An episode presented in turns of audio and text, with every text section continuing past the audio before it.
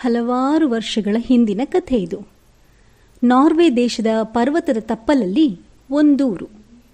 ಊರಂಚಿನ ಮನೆಯಲ್ಲಿ ಗಂಡ ಮತ್ತು ಹೆಂಡತಿ ತಮ್ಮ ಪುಟ್ಟ ಮಗುವಿನೊಂದಿಗೆ ವಾಸಿಸ್ತಾ ಇದ್ರು. ಕೃಷಿ ಕೆಲಸವೇ ಅವರ ಕಸುಬಾಗಿತ್ತು. ಮನೆಯ ಸಮೀಪದಲ್ಲಿ ದೊಡ್ಡದೊಂದು ಹೊಲ, ಮನೆಯ ಸುತ್ತ ಒಂದಿಷ್ಟು ಕೋಳಿಗಳು, ಹಸು, ಬೆಕ್ಕು, ನಾಯಿಗಳನ್ನೆಲ್ಲ ಸಾಕಿಕೊಂಡಿದ್ರು. ಮನೆ ಮತ್ತು ಮನೆಯ ಸುತ್ತಲ ಪ್ರಾಣಿಗಳನ್ನು ಹೆಂಡತಿ ನೋಡ್ಕೊಂಡ್ರೆ ಗಂಡನದ್ದು ಹೊಲದ ಕೆಲಸ.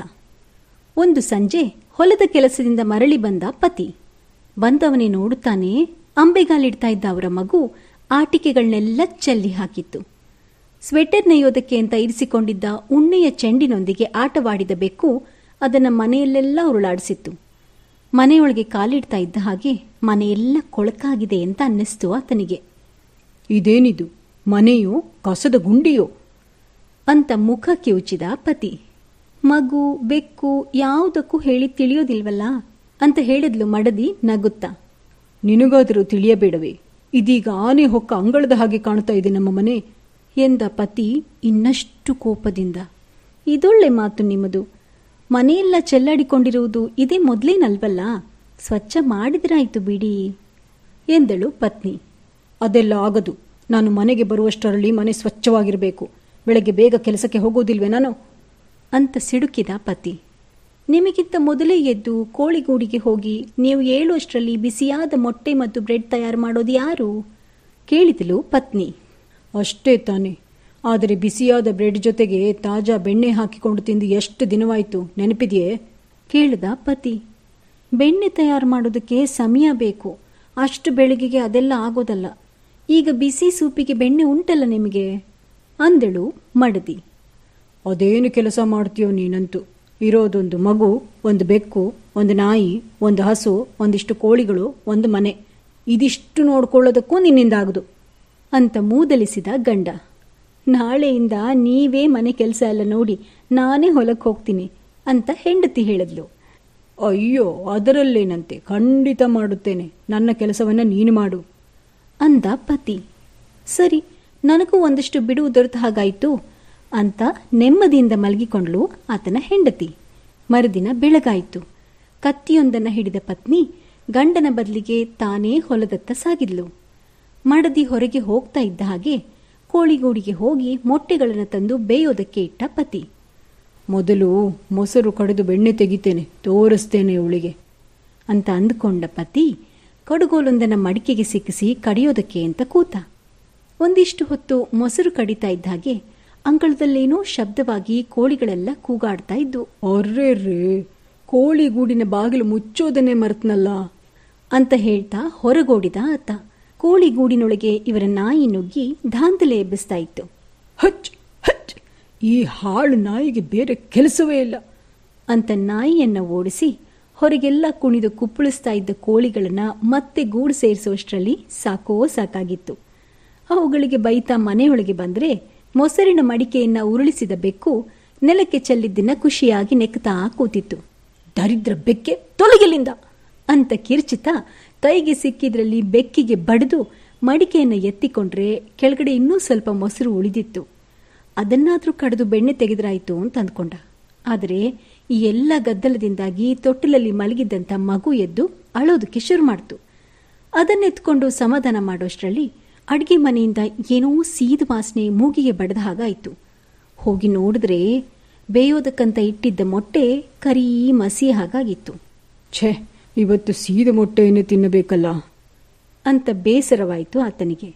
ಅಷ್ಟರಲ್ಲಿ ನೆನಪಾಗಿದ್ದು ಅಳ್ತಾ ಇರುವಂತಹ ಮಗುವಿಗೆ ಹಾಲು ಕುಡಿಸಬೇಕು. ಆದರೆ ಬೆಳಗಿನಿಂದ ಹಸುವಿನ ಹಾಲೇ ಕರೆದಿಲ್ಲ. ಮಾತ್ರ ಅಲ್ಲ ಆ ಹಸುವಿಗೆ ಹುಲ್ಲು ನೀರನ್ನು ಹಾಕಿಲ್ಲ ಅಂತ. ಮಗುವನ್ನ ಪುನಃ ತೊಟ್ಟಲಲ್ಲೇ ಮಲಗಿಸೋಕೆ ಅಂತ ಹೋದರೆ ಅದು ಹಸಿವಾಗಿ ಕಿರ್ಚ್ತಾ ಇತ್ತು. ಅದಕ್ಕೊಂದು ಆಟಿಕೆಯನ್ನ ಕೊಟ್ಟು ನೆಲದ ಮೇಲೆ ಬಿಟ್ಟು ಹಸುವಿನತ್ತ ತೆರಳಿದ ಪತಿ. ಅದಕ್ಕೆ ಹುಲ್ಲು ತಂದು ಹಾಕುವಂತ ಸುಲಭ ಉಪಾಯ ಯಾವುದು ಅಂತ ಯೋಚಿಸಿದಾಗ ಆತನಿಗೆ ಕಂಡಿದ್ದು ಅವರ ಮನೆಯ ಮಾಡಿನ ಮೇಲೆ ಬೆಳೆದಂತಹ ಹುಲ್ಲು. ಅಂದಿನ ಕಾಲದಲ್ಲಿ ಆ ದೇಶದ ಪುಟ್ಟ ಮರದ ಮನೆಗಳ ಮಾಡು ಸಾಕಷ್ಟು ತಗ್ಗಾಗಿಯೇ ಇರ್ತಾ ಇತ್ತು. ಹಾಗಾಗಿ ಆ ಮಾಡಿಗೊಂದು ಅಗಾಲವಾದ ಹಲಗೆಯನ್ನ ಜಾರು ಬಂಡೆಯಂತೆ ಸಾಚಿ ಹಸುವನ್ನ ಅದರ ಮೇಲೆ ಹತ್ಸುವಂತ ಉಪಾಯ ಮಾಡ್ದ. ಆದರೆ ಅದಕ್ಕೂ ಮೊದಲು ಹಸುವಿಗೆ ನೀರು ಕುಡಿಸ್ಬೇಕಾಗಿತ್ತು. ಇನ್ನೀಗ ನೀರ್ ಸೇದೋದಕ್ಕೆ ಅಂತ ಬಾವಿಗೆ ಹೋದ್ರೆ ಮೊಸರಿನ ಗಡಿಗೆಯನ್ನ ಮಗು ಉರುಳಿಸ್ಬಿಡುತ್ತೆ ಅಂತ ಲೆಕ್ಕ ಹಾಕಿದಂತ ಆತ ಆ ಗಡಿಗೆಯನ್ನ ಬೆನ್ನಿಗೆ ಕಟ್ಕೊಂಡು ಬಿಂದಿಗೆಯೊಂದಿಗೆ ಬಾವಿಗೆ ತೆರಳಿದ. ಬಿಂದಿಗೆಯನ್ನ ಬಾವಿಗೆ ಬಿಟ್ಟು, ನೀರ್ ತುಂಬುತ್ತೆ ಅಂತ ಬಗ್ಗಿ ನೋಡುವಷ್ಟರಲ್ಲಿ ಮಡಿಕೆಯಲ್ಲಿದ್ದ ಮೊಸರು ಇವನ ಮೇಲೆಯೇ ಸುರಿದಿತ್ತು. ಅಯ್ಯೋ, ಇವತ್ತು ಎದ್ದ ಗಳಿಗೆನೆ ಸರಿಯಿಲ್ಲ ಅಂತ ತನಗೆ ತಾನೇ ಬೈಕೊಳ್ತಾ ನೀರು ಸೇದ್ಕೊಂಡು ಬಂದು ಹಸುವಿಗೆ ಕುಡಿಸಿದ. ಹಾಗೆಯೇ ಮಾಡಿಗೆ ಸಾಚಿದ್ದಂತಹ ಜಾರುಬಂಡೆಯಂತ ಹಲಿಗೆ ಮೇಲೆ ಹಸುವನ್ನ ಹತ್ತಿಸಿದ. ಹಸಿದಿದ್ದ ಹಸು ಹೆಚ್ಚು ಯೋಚಿಸದೆ ಹುಲ್ಲು ಕಂಡಲ್ಲಿಗೆ ಹೋಯಿತು. ಒಂದೊಮ್ಮೆ ಹಸು ಬಿದ್ದುಬಿಟ್ರೆ ಅನ್ನೋ ಆಲೋಚನೆ ಆತನಿಗೆ ಬರ್ತಾ ಇದ್ದ ಹಾಗೆ ಅದರ ಹೊಟ್ಟೆಗೊಂದು ಬಾವಿ ಹಗ್ಗವನ್ನ ಬಿಗಿದು ಆ ಹಗ್ಗವನ್ನ ಹೊಗೆ ಉಗುಳೋದಕ್ಕೆ ಅಂತ ಇರಿಸಿದ್ದಂಥ ಚಿಮಣಿ ಒಳಗೆ ಬಿಟ್ಟ. ಚಿಮಣಿಯ ಒಳಗಿಂದ ಆ ಹಗ್ಗ ಅಡಿಗೆ ಮನೆಗೆ ಬಂತು. ಈತ ಮನೆಯೊಳಗೆ ಹೋದವನೇ ಆ ಹಗ್ಗದ ಇನ್ನೊಂದು ತುದಿಯನ್ನ ತನ್ನ ಕಾಲಿಗೆ ಕಟ್ಟಿಕೊಂಡ. ಅಷ್ಟರಲ್ಲಾಗ್ಲೇ ನಡು ಮಧ್ಯಾಹ್ನ ಆಗಿತ್ತು. ತಾನಿನ್ನೂ ಸೀದ್ ಮೊಟ್ಟೆನೂ ತಿಂದಿಲ್ಲ, ಮಗುವಿಗೆ ಹಾಲು ಕುಡಿಸಿಲ್ಲ, ಜೊತೆಗೆ ಮಧ್ಯಾಹ್ನದ ಊಟಕ್ಕೆ ಅಂತ ಬ್ರೆಡ್ ಸಿದ್ಧ ಆಗಬೇಕು ಅನ್ನೋ ಗಡಿಬಿಡಿಯಲ್ಲಿ ಮನೆಯೆಲ್ಲ ಓಡಾಡ್ತಾ ಕೆಲಸ ಮಾಡೋದಕ್ಕೆ ಶುರು ಮಾಡ್ದ. ಆ ಗಡಿಬಿಡಿಯಲ್ಲಿ ಕಾಲಿಗೆ ಕಟ್ಕೊಂಡಿದ್ದಂತಹ ಹಗ್ಗ ಯಾವುದೋ ಕುರ್ಚಿಗೆ ತಾಗಿ ಜಗ್ಗಿದ ಹಾಗಾಯಿತು. ಆ ಹಗ್ಗದ ಇನ್ನೊಂದು ತುದಿಯಲ್ಲಿ ಹುಲ್ಲು ಮೇಯ್ತಾ ಇದ್ದ ಪಾಪದ ಹಸುವೂ ಜಗ್ಗಿದಂತಾಗಿ ಆಯ ತಪ್ಪಿತು.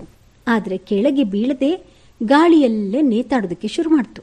ಹೀಗೆ ಗಾಳಿಯಲ್ಲಿ ನೇತಾಡೋಕೆ ಶುರು ಮಾಡಿದ ಹಸುವಿನ ಭಾರಕ್ಕೆ ನೇರವಾಗಿ ಚಿಮಿಣಿಯತ್ತ ಜಗ್ಗಿದಂತ ಪತಿ ಕೂಡ ಗಾಳಿಯಲ್ಲಿ ತಲೆ ಕೆಳಗಾಗಿ ನೇತಾಡೋದಕ್ಕೆ ಶುರು ಮಾಡ್ದ. ಮಗುವಿಗಂತೂ ಈ ದೃಶ್ಯ ಕಂಡು ಖುಷಿಯೋ ಖುಷಿ. ಅದೇ ಹೊತ್ತಿನಲ್ಲಿ ಬಿಸಿಲಲ್ಲಿ ದುಡಿದು ದಣಿದು ಊಟಕ್ಕೆ ಅಂತ ಮಡದಿ ಮನೆಗೆ ಬಂದ್ಲು.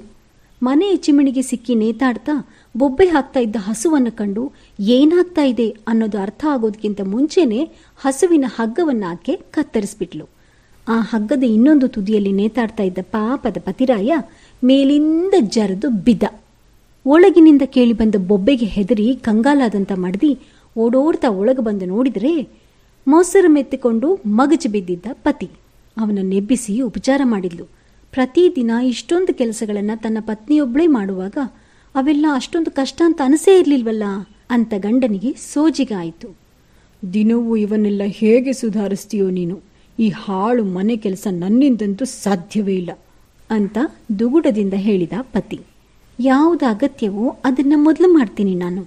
ಈಗ ಎಲ್ಲರೂ ಹಸಿದಿದ್ದೇವೆ, ಮೊದಲು ಅಡಿಗೆ ಆಗಬೇಕು ಅಂತ ಹೇಳ್ತಾ ಆಕೆ ಒಳಗೆ ನಡೆದಳು ಅಂದಿನಿಂದ ಯಾರೂ ಇನ್ನೊಬ್ಬರ ಕೆಲಸದ ಬಗ್ಗೆ ಕೇವಲವಾಗಿ ಮಾತಾಡಲಿಲ್ಲ. ಈ ಕಥೆಯನ್ನು ನಿಮಗಾಗಿ ಹೇಳಿದ್ದು Alakka Vistara news dot com.